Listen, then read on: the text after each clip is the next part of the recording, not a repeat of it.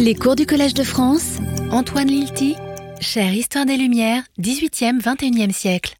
Mesdames et messieurs, il y a 15 jours, nous avons suivi Aoturu, Mai, Tupaya, au moment où ils décidaient de s'embarquer avec les Européens et de quitter Tahiti. Nous avons essayé de comprendre leur motivation autant que faire se peut. La semaine dernière, nous avons réfléchi à leur rôle d'informateurs et d'intermédiaires, de passeurs entre deux mondes, en insistant tout particulièrement sur la figure de Tupaya, grand prêtre d'Oro, héritier des techniques de navigation ancestrales des Polynésiens, ainsi que sur les tentatives d'hybridation entre les savoirs des Tahitiens et ceux des Européens. Nous avons vu que ces derniers, les Européens, étaient ambivalents. Ils étaient à la fois fascinés par les connaissances des Tahitiens, intrigués par la découverte que ceux-ci étaient reliés à des populations dispersées sur de nombreuses îles, à des milliers de kilomètres les unes des autres, et en même temps, ils restaient sceptiques, voire ironiques, trop assurés sans doute de la supériorité de leur propre savoir et de la validité de leurs mesures. Les deux séances qui viennent seront consacrées à l'accueil réservé à Autourou et à Maille, cette fois à Paris et à Londres. Nous allons nous interroger sur leur découverte de l'Europe, c'est le titre de la séance, mais aussi et surtout, notamment pour des raisons de source encore une fois, sur la curiosité qu'eux-mêmes ont suscité auprès des publics parisiens et londoniens, curiosité suscitée par ces insulaires venus du bout du monde, originaires d'une île décrite comme un nouvel Éden. C'est une fois de plus le thème du contact et de la rencontre avec la litanie des malentendus, le choc des cultures, les regards croisés. Mais la scène a changé. Ce n'est plus le rivage lointain d'une île tropicale. Ce sont les deux plus grandes villes européennes de l'époque. Après la plage que Greg Denning a érigée en lieu paradigmatique de la rencontre interculturelle dans le Pacifique, voici la cour, le salon, l'opéra, autres espaces sociaux non moins chargés symboliquement. Pour Aoturu, il faut maintenant s'adapter à un monde totalement différent. Vous vous souvenez de son exploit physique à l'arrivée de la boudeuse, de son audace, de sa curiosité, puis du long discours qu'il avait tenu à ses compatriotes. Ici, je dis ici, c'est-à-dire ici, à Paris, tout est différent pour lui. Il ne possède aucun des codes, il n'a plus la même capacité d'initiative, ni la même autonomie. Il n'a surtout personne à qui raconter ses exploits. Il lui faut donc avant tout s'adapter.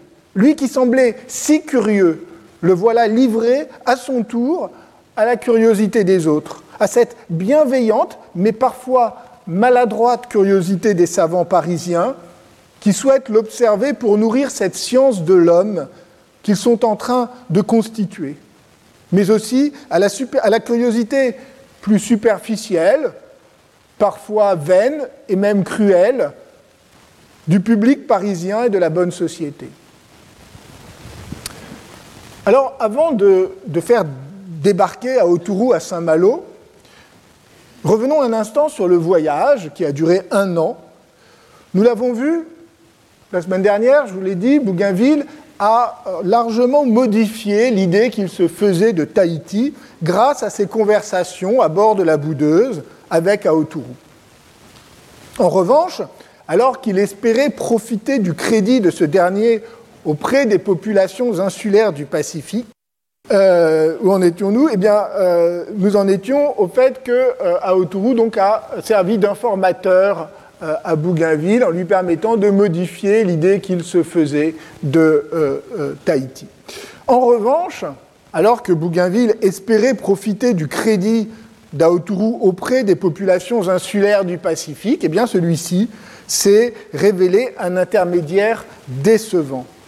Il est vrai qu'à la différence de Tupaya, sur les côtes de Nouvelle-Zélande, Aoturu n'a pas eu de chance car il n'a pas rencontré de peuple parlant une langue proche du tahitien. Vous vous souvenez que Bougainville, au grand désespoir d'ailleurs d'Aoturu, a refusé de euh, s'arrêter à Rayatea, préférant filer vers l'ouest. Lorsque l'expédition, quelques semaines plus tard, aborde l'archipel des Samoa, il découvre des habitants presque nus qui semblent effrayés mais leur proposent néanmoins des noix de coco. Aoturu retire ses vêtements et essaye de parler avec les habitants, mais ils ne le comprennent pas. Ce que Bougainville note dans son journal, il ajoutera plus tard, ce n'est plus ici la même nation. Il remarque surtout, notre Indien a paru les mépriser beaucoup et marquait visiblement qu'il ne voulait point aller avec eux. Le chirurgien de bord, Vivez, que nous avons déjà croisé, eh bien, Vivez est plus direct et plus effrayant. Il écrit Boutaveri, c'est-à-dire, vous le savez, à Oturu, Boutaveri n'a nullement entendu leur langue, mais il voulait absolument qu'on les tuât. Donc, autant pour la solidarité euh, interpacifique. Une scène semblable se reproduit ensuite au Vanuatu, où Bougainville remarque à qui a souhaité aller à terre, a témoigné, a témoigné beaucoup de mépris pour ses insulaires, qu'il a trouvé fort laids et dont il ne parlait pas la langue. Si Aoturu manifeste à plusieurs reprises son dédain pour les insulaires de Mélanésie, il s'émerveille en revanche des établissements néerlandais aux Moluques et à Java. Donc, eh bien, profitons de cet arrêt, j'espère que c'est mieux, pour euh, jeter un coup d'œil sur cette carte euh, des Indes orientales, des Indes néerlandaises, et, euh, où, et donc, premier arrêt, c'est ici sur l'île de Bourou, Hein, juste à côté, euh, à l'ouest hein, de l'île de, de, donc plus connue, donc cette petite île qui est l'île de Bourou aux Moluques, qui est une île qui euh, aujourd'hui est tristement célèbre, euh, vous le savez peut-être pour sa, prison politique, mais qui à l'époque était, le lieu d'un, enfin qui abritait un, petit comptoir néerlandais, une sorte de poste avancé de la compagnie orientale des Indes. Eh bien, ce, ce comptoir fait forte impression sur Aoturu c'est son premier contact avec les Européens hors de Tahiti. Je cite Bougainville. Il ne pouvait se lasser de regarder tous ces objets nouveaux pour lui. Il nous demandait souvent si Paris était aussi beau que ce comptoir. Alors, ça vous amuse et c'est normal parce qu'il y avait euh, sans doute un peu d'ironie euh, euh, sous la plume de Bougainville. Euh, dans cette comparaison entre un poste avancé de la colonisation néerlandaise, composé de quelques maisons et de quelques jardins, et euh, la grande ville des Lumières. Mais la même formule apparaît dans le journal de bord de Bougainville. Il est donc probable que les questions d'Aoturu sont authentiques et qu'elles ont amusé Bougainville par leur étonnement naïf. Aoturu, au demeurant, est loin d'être passif, impressionné par l'hospitalité du gouverneur néerlandais local, Hendrik Houtman, il tient à être bien considéré par celui-ci, et pour cela, il prend grand soin d'imiter en tout les officiers français. Craignant même d'être mal vu du gouverneur par, à cause de ses genoux cagneux, selon l'expression de Bougainville, eh bien, il veut absolument se les faire redresser par euh, les marins euh, de la Boudeuse. À Batavia, euh, donc, étape euh, suivante, Batavia, qui est la grande euh, capitale qui est ici, qui est là, sur Java, qui est la grande capitale des Indes néerlandaises. Eh bien, à Batavia, le Aoturu est encore plus impressionné. Il faut dire que Bougainville lui-même admire la ville qu'il désigne comme la plus belle colonie de l'univers. Toutefois, l'enthousiasme d'Aoturu n'a qu'un temps, car, comme beaucoup d'autres sur le bateau, et comme Tupaya après lui, Aoturu tombe malade, et désormais il désignera Batavia comme Enua Mate, la terre qui tue, et vous reconnaissez là le mot maté, la mort ou la maladie que nous avions déjà rencontré lorsque les Tahitiens reprochaient aux Français d'être des taillots matés, des amis qui tuent. Aoturu laissera néanmoins des souvenirs à Batavia, puisque Joseph Banks, notre vieille euh, connaissance, s'y promenant avec Tupaya à leur arrivée, dix mois plus tard, est interpellé par un homme qui sort de sa maison et qui demande à Tupaya s'il est déjà venu dans la colonie. Surprise, jusqu'à ce que Banks comprenne que cet individu a confondu euh, Tupaya avec Aoturu, passé donc à Batavia quelques mois plus tôt. Le long voyage a aussi permis à Bougainville de mieux cerner le caractère du jeune Tahitien. À plusieurs reprises, il livre quelques commentaires dans son journal qui montrent qu'il apprécie Aoturu. Il le juge doux, gai, facétieux, même s'il s'inquiète de le voir passer si facilement de la joie à la mélancolie. Aoturu aime beaucoup imiter les comportements qui l'amusent. Lorsqu'un événement le frappe, il le met en récit et il l'intègre à des récitatifs. Il est aussi très sensible aux bienfaits, se montre reconnaissant. Toutefois, il tient à être respecté. C'est un point qui revient à plusieurs reprises. Selon une formule de Bougainville, il est à la fois souple et fier. Il a conscience de son rang, comprend parfaitement le principe des hiérarchies sociales et des honneurs symboliques, et il veut être bien traité. Toutefois, à la différence de Tupaya, il semble beaucoup plus admiratif et respectueux des savoirs européens. Lors d'une escale, notamment, il se montre très impressionné par la façon dont les médecins ont soigné un matelot qui avait été piqué par un serpent de mer, ce qui l'amène, lorsqu'il tombe lui-même malade à Batavia, à suivre avec docilité les traitements du médecin, ce qui satisfait beaucoup Bougainville. Si on en croit celui-ci, Aoturu aurait à plusieurs reprises manifesté à la fois son admiration pour les savoirs et les techniques des Européens, tout en refusant de le laisser trop paraître. Je cite Bougainville, Cependant, il n'aimait pas à marquer qu'il sentait notre supériorité sur sa nation. Alors, il est difficile de savoir si Bougainville ne projette pas sur Aoturu une sorte de fierté patriotique appartiendrait plus à la psychologie européenne de l'époque, et notamment à la rivalité franco-anglaise, mais quoi qu'il en soit, Bougainville souligne à plusieurs reprises à la fois l'intelligence d'Aoturu, par exemple sa capacité à se repérer en suivant les étoiles, sans être aussi savant en la matière que Tupaya, Aoturu possédait lui aussi des éléments de navigation euh, grâce aux astres. Si Bougainville nous raconte les réactions d'Aoturu à Bourou ou à Batavia, il ne nous dit rien, en revanche, de son attitude en découvrant Paris, ce qui est évidemment bien frustrant. La boudeuse est arrivée à Saint-Malo le 14 mars 1769. Bougainville et Aoturu ont pris le chemin de la capitale et se sont installés chez le navigateur. Il semble que Aoturu ait pris froid dès son arrivée et soit tombé malade, si bien qu'il n'est quasiment pas sorti lors des premières semaines à Paris. Il faut dire que le climat parisien du début du mois de mars n'est pas tout à fait celui de, Tahiti. Néanmoins, son arrivée suscite la curiosité. La rumeur se répand que Bougainville a découvert dans le Pacifique une île extraordinaire et qu'il a ramené un de ses habitants à Paris. La presse s'en fait l'écho, tout comme les correspondances à la main, ces gazettes manuscrites qui circulaient dans la capitale au XVIIIe siècle et échappaient à la censure. La Gazette de France, qui est le principal organe d'information officielle, est cependant la première à annoncer la nouvelle. Dans son numéro du 27 mars, on y lit ceci Le sieur de Bougainville est revenu dernièrement au port de Saint-Malo sur une des deux frégates dont il avait le commandement. Il s'est rendu ici et a rapporté qu'il avait découvert dans la mer du Sud une île jusqu'à présent inconnue, très vaste et très agréable par la beauté du climat, la fertilité de la terre et la douceur singulière des mœurs des habitants.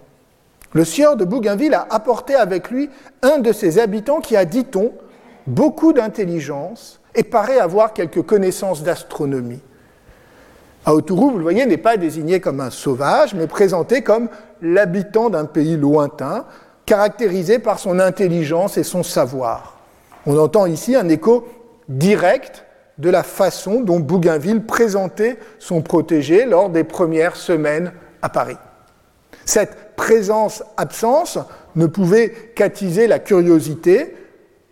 Imaginez, Bougainville décrivait en termes sensationnels l'île paradisiaque qu'il avait découverte et il annonçait la présence à Paris d'un insulaire que personne ne pouvait voir. En fait, la nouvelle circulait déjà à Paris depuis quelques jours. Les mémoires secrets de la République des lettres annonçaient dès le 23 mars, je cite, Monsieur de Bougainville raconte beaucoup de choses de son voyage. Il prétend, entre autres merveilles, avoir découvert aux terres australes une nouvelle île dont l'administration civile fait honte aux gouvernements les plus polissés de l'Europe. Il ne tarit point sur les détails charmants qu'il en raconte.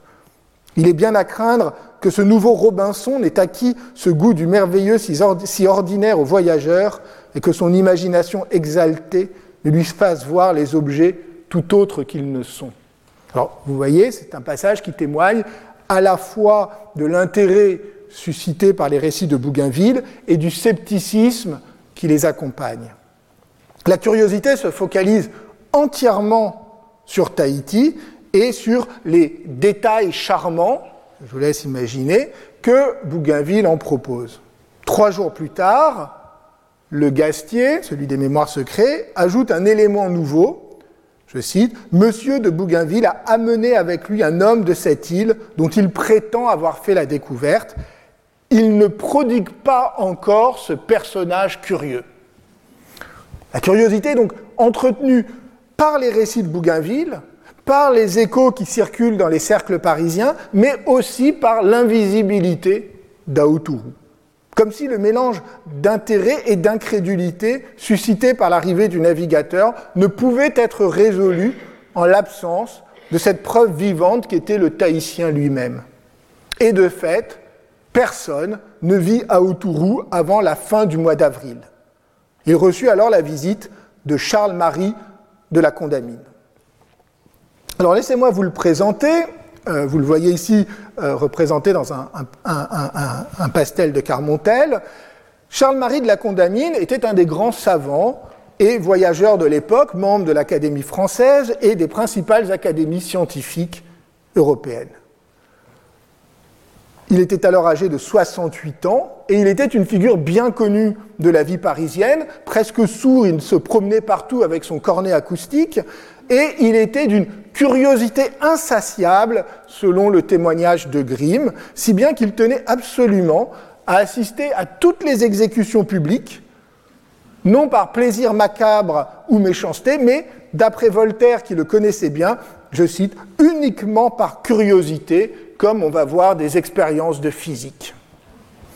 Son grand titre de gloire était et reste d'avoir entrepris en 1735 un long voyage d'exploration en Amérique du Sud qui dura dix ans et qui le mena d'abord à proximité de l'équateur où il devait mesurer la longueur d'un degré de méridien, puis au Pérou et ensuite à travers l'Amazonie.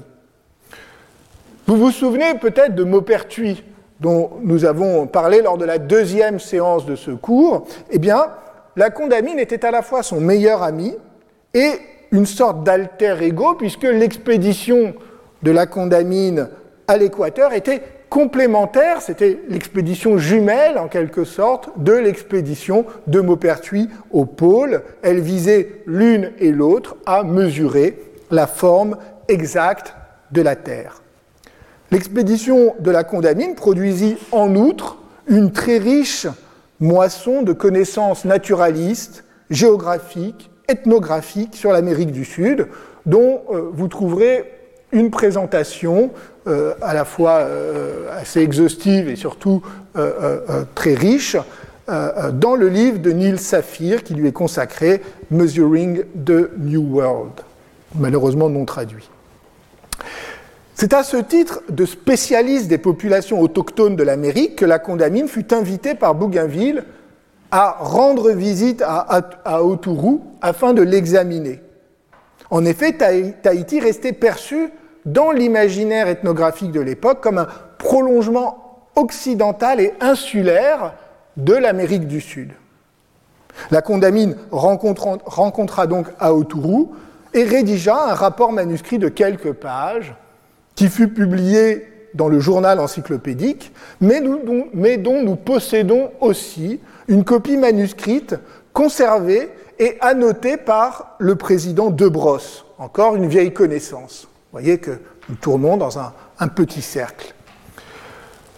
La condamine était accompagnée de Jacob Rodrigue Perrer, un juif portugais, grande figure de la communauté marane de Bordeaux, devenu interprète du roi, qui lui permettait de vivre à Paris, polyglotte, spécialiste de l'éducation des enfants sourds-muets et, à ce titre, chargé de comprendre pourquoi Aoturu ne parvenait pas à prononcer les sons français et qui, lui aussi, écrivit un rapport.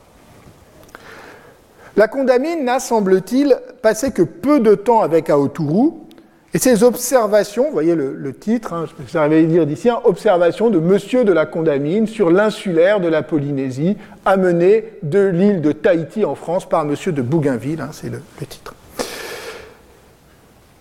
Et ces observations, donc je disais, sont influencées par le témoignage de Bougainville, si bien que la Condamine mêle des remarques directes sur Aoturu et des extrapolations à partir du récit de l'escale à Tahiti et des, commentaires sur la et, euh, et des commentaires sur la culture matérielle tahitienne grâce à quelques objets qui lui ont été montrés. Il reste que la condamine prend sa tâche très au sérieux. Il décrit Aoturu physiquement, je le cite, un jeune homme de 30 ans, de taille médiocre, d'environ 5 pieds 2 pouces, ce qui fait à peu près 1m55. Sa couleur est basanée, semblable à celle des Indiens orientaux et à celle des Maures de la côte d'Afrique. Il a les yeux, les cheveux et les sourcils noirs. Il a aussi une pilosité, importante. Ses traits, dit la condamine, n'ont rien de régulier ni de difforme. Il le juge vif et intelligent, quoique impatient, et il réussit à communiquer un peu avec lui, par signe et grâce au petit lexique que Bougainville lui a fourni. Ainsi, il arrive à lui faire comprendre l'usage de ce fameux cornet acoustique qu'il utilise. Je cite, Il a souri et a répondu en deux mots de sa langue, oreille morte. Ainsi, il a très bien compris ce que je voulais dire. On remarque un flottement d'ailleurs dans la façon dont la condamine nomme Aoturu. Il commence par le désigner comme un jeune habitant de l'île de Tahiti de la mer du Sud. Puis affirme que c'est, je cite, le fils d'une nation qui n'est rien moins que sauvage. Ensuite, il le nomme à plusieurs reprises l'insulaire ou le jeune insulaire, comme dans le titre qu'il a donné à ses observations, ce qui est effectivement le terme le plus neutre. Mais au bout de quelques lignes, un mot lui échappe, le terme de sauvage pour désigner Aoturu, et il se reprend immédiatement. Et précise J'ai sans doute tort de lui donner ce nom. Monsieur de Bougainville s'y oppose fortement, et avec raison, à moins qu'on ne croie devoir appeler ainsi tous ceux qui n'ont dans leur langue qu'un même mot, ce qui est peut-être une perfection, et à moins qu'on ne regarde comme le caractère distinctif d'une nation policée d'avoir dans sa langue des mots qu'on est convenu de ne jamais prononcer tout haut. C'est une formule un peu alambiquée, je vous le concède, qui témoigne en fait de l'embarras de la condamine partagée entre deux conceptions. La première, que l'on pourrait qualifier d'ethnographique ou d'anthropologique, oppose deux états du développement social. D'un côté, les peuples sauvages et les nations, et de l'autre côté, les nations civilisées. Les premiers étant du côté de la nature, de la simplicité, de l'origine des sociétés, les secondes étant caractérisées par la complexité sociale, le développement de la culture et des techniques, des arts et des sciences. À ce titre, Aoturu incarne l'homme de la nature, ce qu'on appellera, ce que les anthropologues au XIXe siècle, la fin du XIXe siècle, appelleront l'homme primitif, confronté à la modernité européenne. Mais sauvage a aussi un second sens, un sens moral, péjoratif. Et c'est en cela qu'il ne convient pas.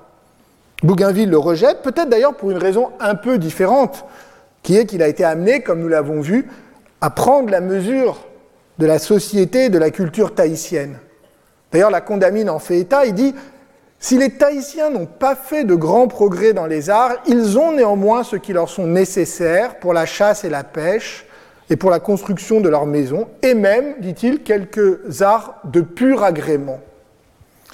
Mais ce qui gêne les deux hommes dans l'emploi du terme, dans l'emploi du terme sauvage, c'est surtout le jugement moral négatif qu'il semble indiquer, comme si la société policée, civilisée, était nécessairement meilleure.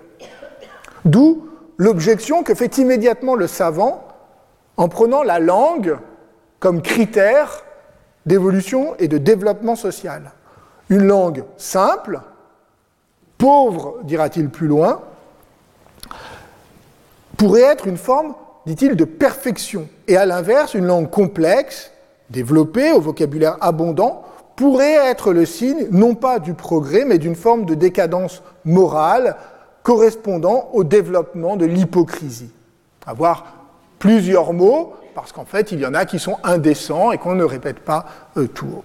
On retrouve ici un ton qui n'est pas très loin de celui de Diderot, et qui évidemment fait écho au débat installé par Jean-Jacques Rousseau lors de la décennie précédente, celui avec ses deux discours, celui des sciences et des arts en 1751, puis celui sur l'origine de l'inégalité en 1755. L'homme, proche de la nature, dont la langue et la culture matérielle sont simples, voire pauvres, est peut-être plus honnête, plus vertueux. Il ne mérite donc pas d'être qualifié de sauvage. Il reste que les observations de la condamine sont néanmoins construites sur l'opposition entre l'homme de la nature, à la fois frustre et simple, peut-être vertueux pour cette raison même, et la société complexe, artificielle, raffinée, à laquelle il se trouve confronté, et dont le savant lui-même est un représentant. Comme écrit la condamine, cet insulaire du sein de la nature se trouve dans le séjour des arts et du luxe. Dans ce contexte, il n'est pas anodin que le moment précis où apparaît la seule occurrence du mot sauvage, cette sorte de, lapsus immédiatement corrigé par la condamine, apparaisse au moment où celui-ci évoque la réaction d'Aoturu devant un tableau représentant une Vénus à demi nue. C'est l'expression de la condamine.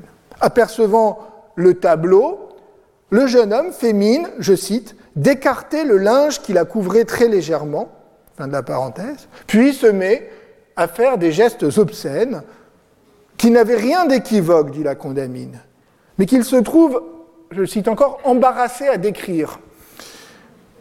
L'épisode est inséré dans un long passage qui nous défile. D'une part, l'obsession sexuelle qui est prêtée à Oturu, conformément à l'image de paradis érotique associé à Tahiti. D'autre part, l'extrême développement de l'odorat des Tahitiens, qui leur permettrait, croit la condamine, d'identifier le sexe des personnes rencontrées. Et ici, il s'appuie sur l'épisode qu'on vient de lui raconter, qui était déjà fameux, de euh, Jeanne Barré, démasquée à Tahiti. Le premier point celui donc de l'obsession sexuelle d'Aoturu, que l'on avait déjà rencontré chez Diderot, rappelez-vous, et qui se trouve dans tous les commentaires de l'époque, est difficile à évaluer. Elle est apparemment, confirmée par de nombreux témoins. Par exemple, Bernardin de Saint-Pierre, qui a rencontré Aoturu à l'île de France lors de l'escale de la Boudeuse à l'automne 1768, en parle, je cite, comme d'un Cupidon de la terre australe, et ajoute Il aime les femmes à la fureur. Mais il est difficile de savoir s'il ne se contente pas de répéter ce que les officiers de bord lui ont raconté. C'est en effet une caractéristique qui est très vite attachée à Aoturu. Déjà dans les journaux de bord des officiers, et en particulier dans celui de Bougainville, qui écrit très tôt je cite, par exemple, une citation, mais je pourrais les multiplier. Une citation. Notre Indien voudrait bien qu'on s'arrêtât à toutes ces îles uniquement pour y sacrifier à Vénus. C'est le seul objet dont il est occupé, c'est à lui seul que se rapportent toutes ses idées. Il semble que cette image d'un Aoturu obsédé par le désir sexuel se soit constituée au moment où celui-ci a cherché à convaincre Bougainville de s'arrêter à Rayatea en lui faisant comprendre qu'il y avait des femmes. Ce que Bougainville a interprété comme l'expression d'un désir de Aoturu. Mais il, il se peut très bien, en réalité, qu'il s'agisse à ce stade du voyage d'un malentendu. Aoturu ayant plutôt promis aux Français des femmes pour les convaincre de s'arrêter. C'est d'ailleurs ce que pensait euh, un des officiers, euh, euh Fesque, qui euh, pensait que Aoturu avait très bien compris le faible des Français. En réalité, il est difficile de conclure, parce qu'il ne faudrait pas tomber dans une sorte de pudibonderie inversée qui voudrait absolument exonérer Aoturu de tout désir. Il est même possible qu'Aoturu ait été un arioi, vous en avez parlé, c'est-à-dire cette espèce de cette sorte de confrérie dédiée à Tahiti au dieu Oro, dont les membres participaient à euh, des, fêtes euh, avec des danses, des chants, mais aussi des fêtes à caractère sexuel. Mais il est possible aussi que ce lieu commun sur son appétit sexuel soit en partie un malentendu euh, dû à la projection sur son comportement d'une vision totalement érotisée de la société tahitienne et que cette, ce, ce, malentendu, ce lieu commun ait été sans cesse rapporté, répété, que c'est pour ça qu'on le trouve dans toutes les sources. Il est difficile de trancher, mais en tout cas, ce qu'on voit bien, c'est que cette réputation permettait à Bougainville de pimenter ses récits de quelques anecdotes grivoises propices à piquer la curiosité de ses interlocuteurs, notamment dans les cercles mondains parisiens, où le libertinage n'était pas vu d'un mauvais œil. Ainsi, une note de De Brosse, en marge des observations de la condamine, rapporte une anecdote racontée par Bougainville dans un dîner parisien en, en présence d'Aoutourou. Anecdote selon laquelle Aoutourou était je cite De Brosse, fort ardent avec les femmes, fréquentait assidûment les prostituées parisiennes, et quand on lui disait de se méfier des maladies vénériennes, affirmait être capable de discerner à l'odeur les femmes saines et celles malades. Alors, pour la condamine comme pour De Brosse, l'anecdote entraîne une réflexion sur la diversité anthropologique des capacités sensorielles. Mais le premier, la condamine, va plus loin, il esquisse toute une interrogation sur les liens entre sexualité, nature et morale, qui annonce, là encore, la réflexion de Diderot. Ce qui embarrasse la condamine, mais en même temps suscite chez lui une certaine admiration, c'est la façon dont Aouturu semble ramener la sexualité à une dimension strictement physique, où les choses sont ce qu'elles sont, et doivent donc être désignés comme tels, sans faux semblant, sans hypocrisie, dans leur nudité, si je puis dire, et leur crudité. Je le cite, le citérien, alors c'est d'autres façon de, l'appeler, hein, à cause de la nouvelle citère, le citérien qui ne rougit point d'appeler les choses par le nom qu'on leur a donné, montrer du doigt ce qui dans le tableau était caché par la draperie, et répéter erao, un terme tahitien dont la condamine croit qu'il désigne le sexe féminin. En réalité, il semble que ce soit un terme, en fait, héros, qui signifie plutôt mauvais. En tout cas, le terme euh, euh, euh, ici est entendu par la condamine. La condamine, et c'est tout à son honneur, cherche à comprendre la gêne que lui-même a ressentie quand Aoturu s'est précipité vers le tableau et s'est mis à faire des gestes non équivoques.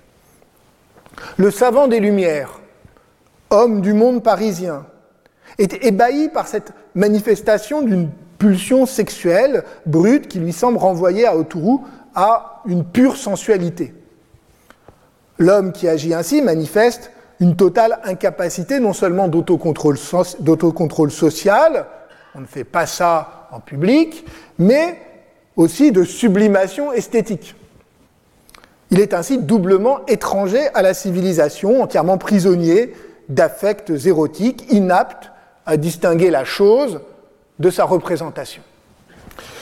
Mais la condamine, soucieux de douter de ses propres réflexes moraux, ouvre immédiatement une seconde piste. La réaction obscène d'Aoturu ne serait-elle pas un signe de son innocence naturelle plutôt que de sa sauvagerie? Et même ne viendrait-elle pas révéler, on pourrait dire peut-être même dévoiler, l'hypocrisie de la bonne société parisienne avec son goût pour les peintures rococo et les Vénus presque nues. Et d'ailleurs, que faisait le tableau d'une femme nue dans le salon de Bougainville? Eh bien, on connaît le succès dans les intérieurs parisiens huppés des tableaux rococo représentant des déesses nues, comme ceux de Boucher notamment et de son école, et par exemple celui-ci, c'est un exemple parmi bien d'autres, qui représente justement euh, Vénus. Et il y en a d'autres, euh, y compris euh, nettement plus libertins, qu'on pouvait trouver accrochés dans les salons de la bonne société parisienne.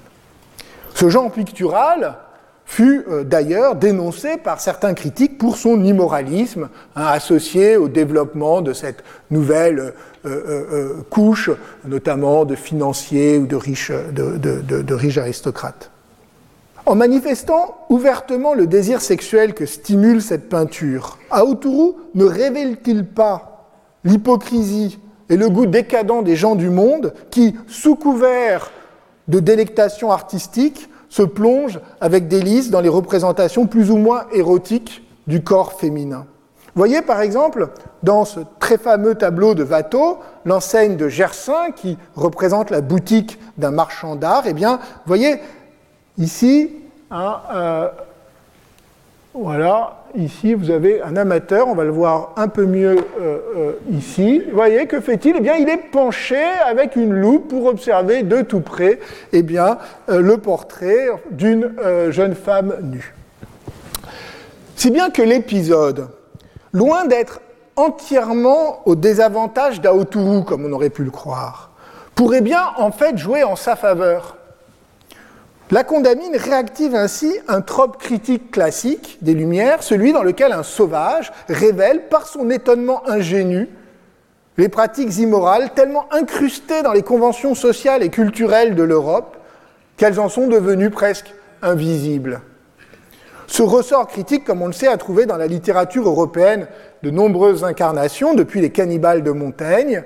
Elle irrigue tout au long du XVIIIe siècle un puissant imaginaire sur lequel je reviendrai au mois de mars. On comprend alors pourquoi la question de savoir si Aoturu peut être qualifié de sauvage est si cruciale. L'appeler sauvage, c'était insister sur un manque, une absence, celle de ce minimum de socialité qui distingue l'homme de l'animal. À l'inverse, faire de lui un homme de la nature, un jeune insulaire venu d'une île heureuse, préservé des excès des abus du progrès, c'est désigner la même distance à la civilisation, mais sous un angle positif. La vie naturelle n'est plus une trahison de la socialité de l'homme, elle révèle au contraire sa vérité profonde, loin des abus de la bonne société parisienne avec son luxe, ses raffinements superflus, ses tableaux de femmes à demi-nues et son langage plein d'équivoques. Dans cette perspective, les réactions d'Aoturu ne sont plus les manifestations choquantes d'instincts primitifs et vulgaires, mais des critiques indirectes, du moins pour qui sait les interpréter, des excès de la civilisation. Il est très tentant de mettre en relation ce passage des observations de la condamine avec un autre passage, un des passages les plus célèbres du récit de Bougainville, celui qui décrit l'arrivée de la boudeuse dans la baie d'Itia, les pirogues qui s'approchent et entourent le navire, sur lesquelles des femmes nues, justement, des nymphes, écrit Bougainville, font aux marins des signes explicites. Alors vous connaissez la scène, puisque nous l'avons évoquée lorsque nous avons parlé des différentes interprétations concernant la nature des relations sexuelles que les matelots et leurs officiers ont nouées avec les jeunes femmes sur l'île. Mais j'avais gardé un passage pour aujourd'hui. Vous voyez que les choses sont bien organisées. Eh bien, le voilà. Malgré toutes les précautions que nous pûmes prendre, il entra à bord une jeune fille qui vint sur le gaillard d'arrière se placer à une des écoutilles qui sont au-dessus du cabestan. Cette écoutille était ouverte pour donner de l'air à ceux qui viraient. La jeune fille laissa tomber négligemment un pagne qui la couvrait et parut aux yeux de tous telle que Vénus se fit voir au berger phrygien. Elle en avait la forme céleste. Non seulement la figure mythologique de Vénus et de Paris vient spontanément sous la plume du navigateur pour rendre plus acceptable cette scène d'érotisme tropical, mais on peut supposer, avec l'historienne de l'art Mary Sheriff, qu'elle renvoie immédiatement pour Bougainville à un imaginaire visuel et iconographique. Justement ces peintures mythologiques et libertines de Boucher, comme celle que je vous ai montrée tout à l'heure, mais il y en aurait bien d'autres. Quelques lignes plus loin, décrivant un moment de musique sur l'île, Bougainville écrit ceci c'était une scène charmante et digne du pinceau de Boucher. Le rapprochement entre les deux scènes semble composer un diptyque. Là où Bougainville mobilise l'imaginaire artistique et mythologique de Vénus pour jeter un voile pudique sur la troublante nudité de la jeune tahitienne, Aotourou, à l'inverse, manifeste crûment son désir devant la peinture représentant la déesse dévêtue. Bien sûr, il faut se garder de ne pas associer trop rapidement ces deux réactions à deux univers culturels différents, car elles proviennent toutes les deux de sources européennes. Et elles peuvent légitimement être interprétées comme une sorte de dialogue interne aux intellectuels européens sur les liens entre nature et culture. Il n'en reste pas moins que dans cette confrontation, ce sont les Européens qui emploient spontanément un langage mythologique pour appréhender une réalité qui les embarrasse, qui trouble leur certitude et qu'ils ne sont pas certains de comprendre de façon adéquate. Dans les premières semaines de son séjour, Aotourou a suscité la curiosité du public parisien. Quelques jours après avoir reçu la visite de la condamine, il fut présenté au roi à Versailles, puis emmené dans plusieurs salons de la capitale. Bougainville lui fit découvrir les divertissements de Paris, promenades sur les remparts, spectacles de danseurs de cordes sur les boulevards, visite des Tuileries, sans que l'on sache bien d'ailleurs s'il s'agissait de montrer Paris à Aotourou ou Aotourou à Paris. Il avait en tout cas habillé pour l'occasion, lui faisant faire, je cite, un habit avec des brandebourgs d'or, une veste d'étoffe et un plumet. Comme je l'ai dit, on ne sait pas très bien quelle fut la réaction d'Aotourou. Diderot, vous vous en souvenez, dit qu'il a été peu impressionné. De même, un article des Mémoires secrets affirme que Aotourou a manifesté peu de curiosité, mais il est possible qu'il ait mis un point d'honneur à marquer une certaine distance. Il se peut aussi qu'il se soit assez vite lassé. Ici, les témoignages divers. Certains prétendent qu'il s'ennuyait, qu'il soupirait après son île. Bougainville, pour sa part, affirme qu'il ne s'est jamais ennuyé, qu'il se plaisait à Paris, qu'il s'y est vite habitué et qu'il aimait par-dessus tout assister à des spectacles de danse à l'opéra. Son témoignage doit être abordé avec prudence, car Bougainville avait besoin de justifier le fait d'avoir amené Aoutourou à Paris, mais il est toutefois confirmé par Bernardin de Saint-Pierre qui a rencontré une deuxième fois Aoutourou à l'île de France, cette fois lors du voyage retour, et qui témoigne que, je cite, Aoutourou était enchanté de l'opéra de Paris, dont il contrefaisait les danses et les chants. Inversement, quel effet Aotourou a-t-il produit sur le public parisien? Il est certain qu'il a suscité une réelle curiosité. La presse en témoigne, et on imagine que ce Tahitien, avec son habit à brandebourg d'or et son plumet, se promenant aux Tuileries, a dû exciter la curiosité, de même que sa présence dans les dîners où Bougainville racontait des anecdotes croustillantes sur la vie à Tahiti. Pardon, des détails charmants. L'ambassadeur d'Autriche, qui l'a vu à Versailles, prétend qu'on avait eu du mal à le convaincre de s'habiller, car il tenait à arborer les tatouages qu'il avait sur les fesses comme des marques de prestige. Mais vous voyez bien que ce sont là aussi des propos rapportés et un peu déformés. Par ailleurs, Aotourou a frappé ceux qui l'ont rencontré par sa mobilité et ses gestes. Dans une lettre envoyé à Madame du Défend, l'abbé Barthélemy évoque les cabrioles et les gestes du sauvage de Bougainville. Mais même cette curiosité, assez superficielle, hein, vous remarquez que Barthélemy utilise le terme de sauvage, que Bougainville réprouve, et eh bien même cette curiosité, elle est plus limitée que ce que l'on dit habituellement. D'une part, les mentions sont, somme toute assez rares, et très vite, elles disparaissent. Dès lors, Aoturu n'est plus mentionné dans, dans la presse ni dans les correspondances. Passées les premières semaines, ce qui domine, ce n'est ni l'enthousiasme ethnographique, ni le voyeurisme colonial, mais le silence et sans doute le désintérêt. Cette indifférence probable du public parisien, comme des savants et des gens du monde, est évidemment assez peu romanesque, mais elle mérite, il mérite, elle mérite d'être expliquée tant elle paraît contradictoire avec ce que l'on sait par ailleurs du succès éditorial, quelques mois plus tard, du voyage autour du monde de Bougainville. La raison la plus prosaïque est qu'Aoturu se révéla décevant, pour plusieurs raisons. Premièrement, son physique était peu avantageux. Alors que les premiers récits de Tahiti faits par Bougainville à son retour décrivaient une île merveilleuse, peuplée d'habitants magnifiques, Aoturu avait le malheur d'être assez laid au regard, je dis bien au regard des critères européens. Son teint était très foncé et ses cheveux noirs, frisés, presque crépus. Il ne correspondait pas du tout aux descriptions que Bougainville et ses officiers faisaient des Tahitiens. Ne croyez pas qu'il s'agit euh, là d'un point anecdotique, d'un simple délit de sale gueule, comme aurait dit euh, un ancien président de la République. Non, en fait, deux choses se jouaient et se nouaient. D'une part, la banalité d'Aoturu, ni beau, ni difforme, ni séduisant, ni effrayant. On pourrait presque dire même pas effrayant. Eh bien, cette banalité lui faisait perdre une partie de son attrait mondain, notamment dans la bonne société parisienne où le physique était si important.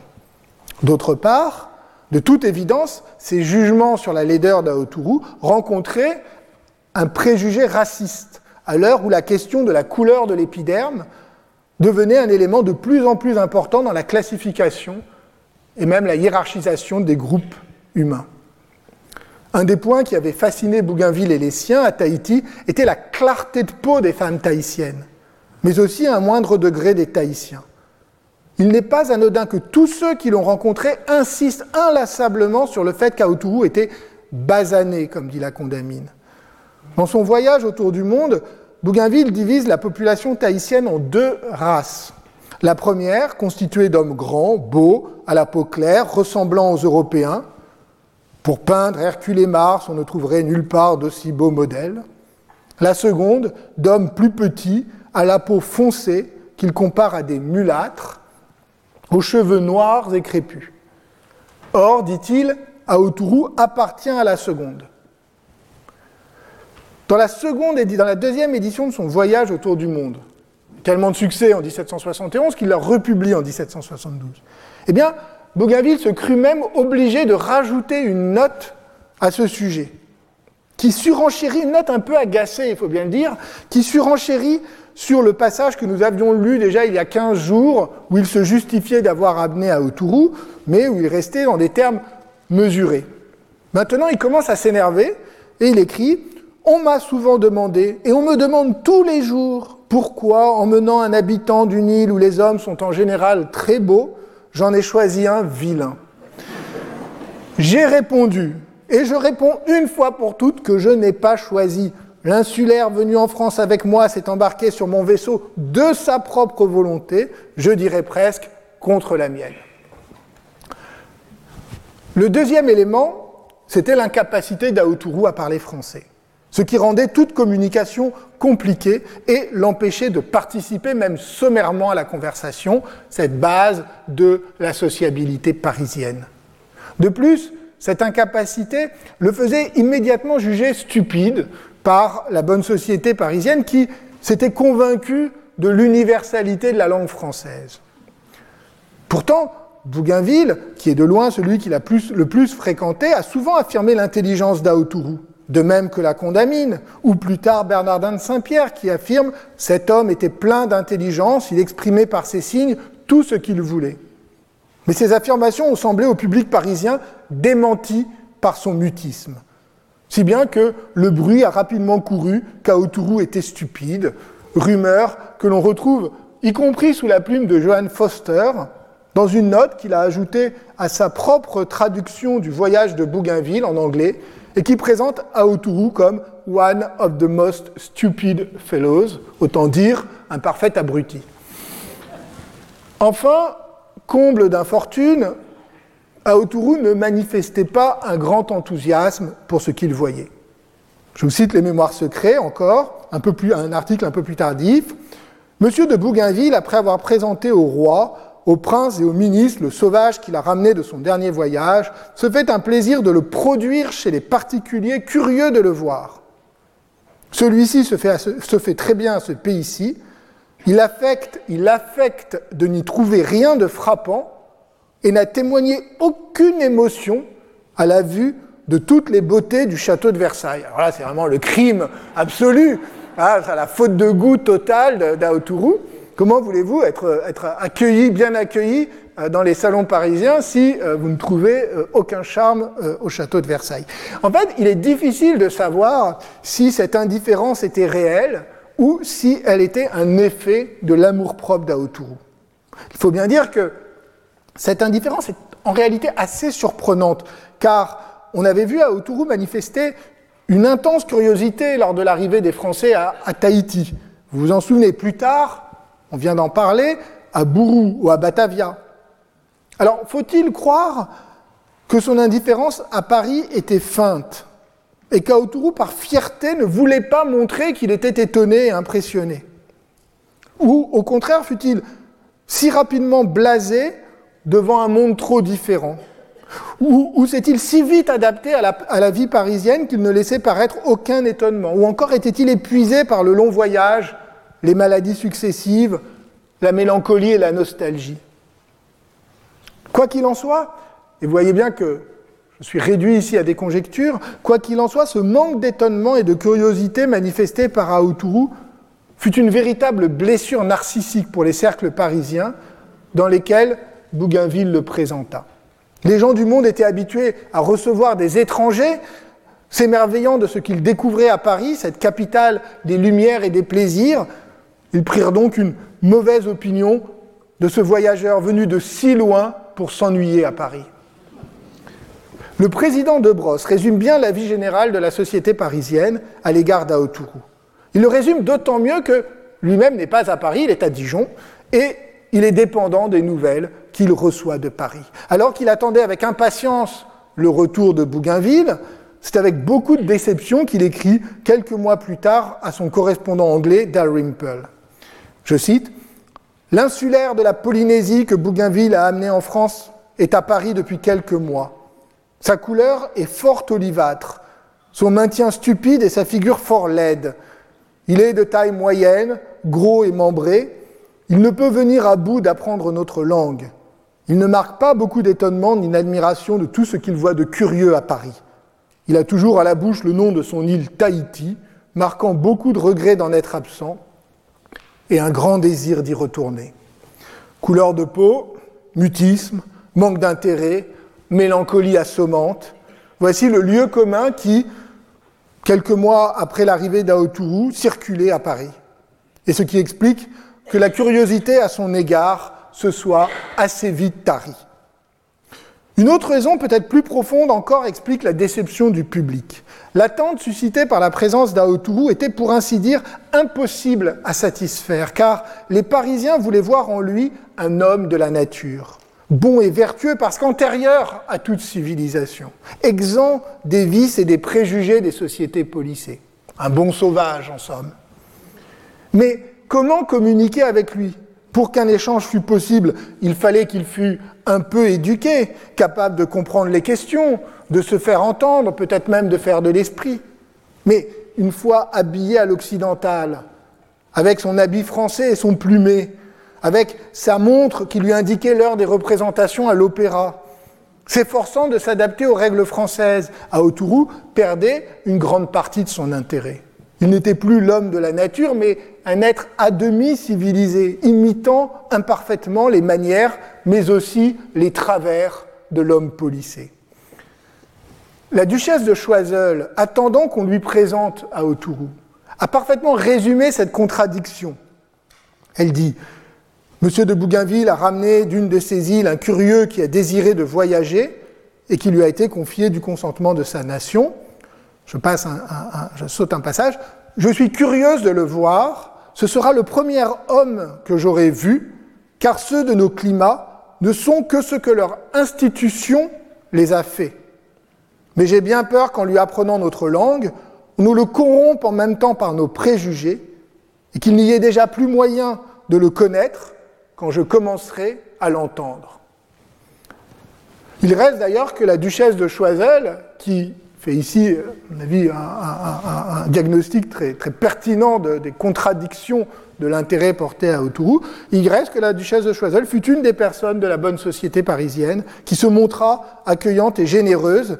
Si on en croit Bougainville, à Autourou s'attacha à elle, et pourtant je n'ai trouvé que très peu d'autres échos dans sa correspondance.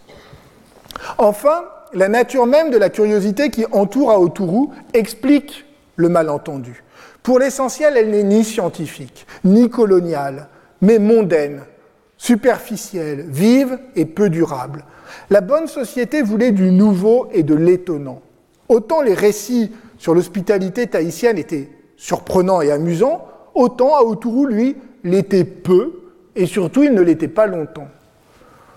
On touche ici du doigt une des spécificités de ce qu'il faut appeler la curiosité publique, toujours à l'affût de la nouveauté, où les sujets de conversation se renouvellent constamment, où la curiosité reste toujours superficielle. Montesquieu s'en était moqué dans la fameuse lettre 30 des lettres persanes, celle qui se termine par la fameuse exclamation Ah, monsieur est persan, c'est une chose bien extraordinaire, comment peut-on être persan? Et qui s'ouvre par des commentaires, on oublie souvent le début, c'est des commentaires sur l'insatiable curiosité du public parisien. Je cite, Les habitants de Paris sont d'une curiosité qui va jusqu'à l'extravagance.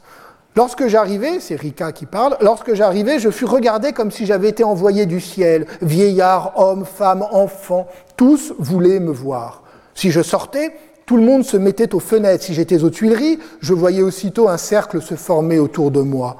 Les femmes même faisaient un arc-en-ciel nuancé de mille couleurs qui m'entouraient. Si j'étais au spectacle, je trouvais d'abord cent lorgnettes dressées contre ma figure. Enfin, jamais homme n'a été autant vu que moi. Ce que décrit Rika ici, c'est une célébrité immédiate qui fait de lui l'attraction du moment.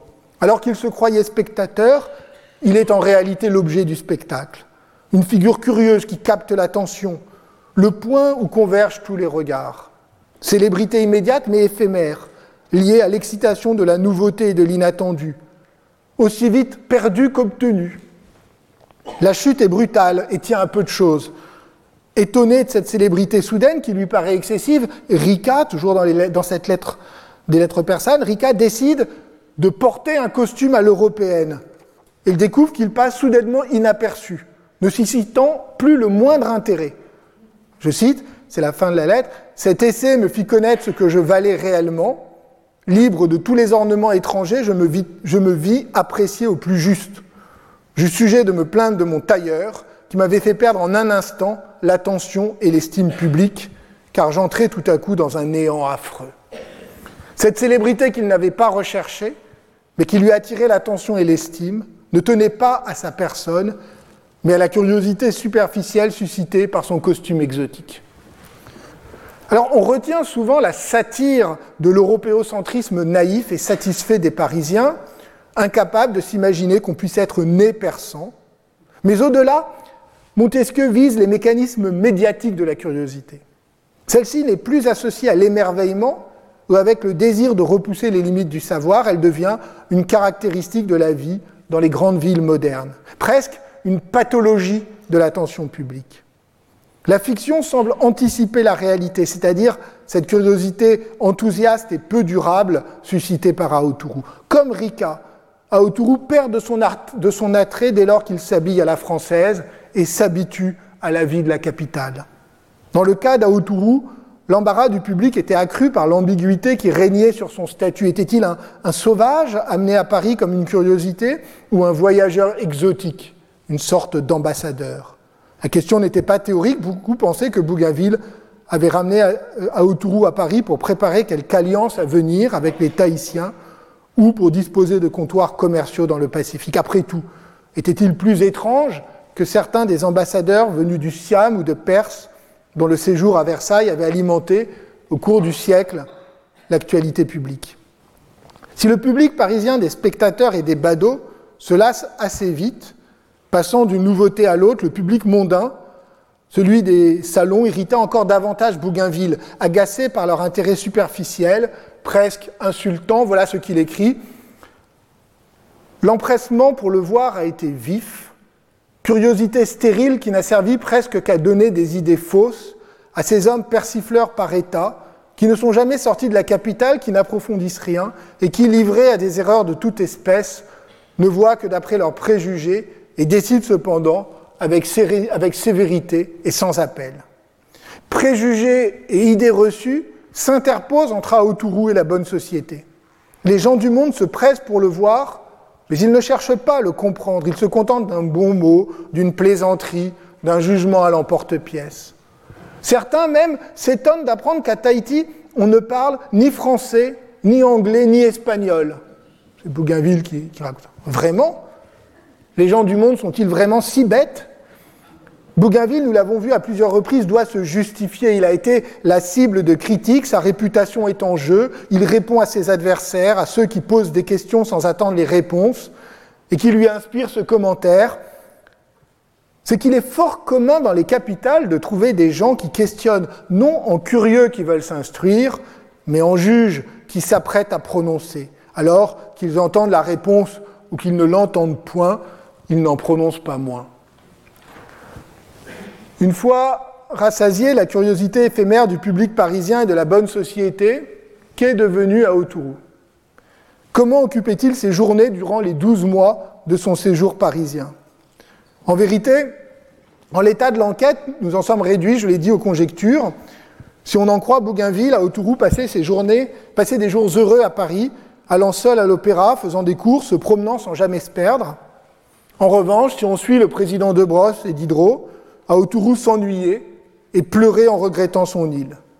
Est-ce la raison pour laquelle Bougainville a organisé le départ du Tahitien en mars 1770 Et l'a-t-il fait comme un acte d'humanité qu'il revendique? Ou pour se débarrasser d'un invité devenu encombrant? C'est ce que nous verrons, mais n'anticipons pas.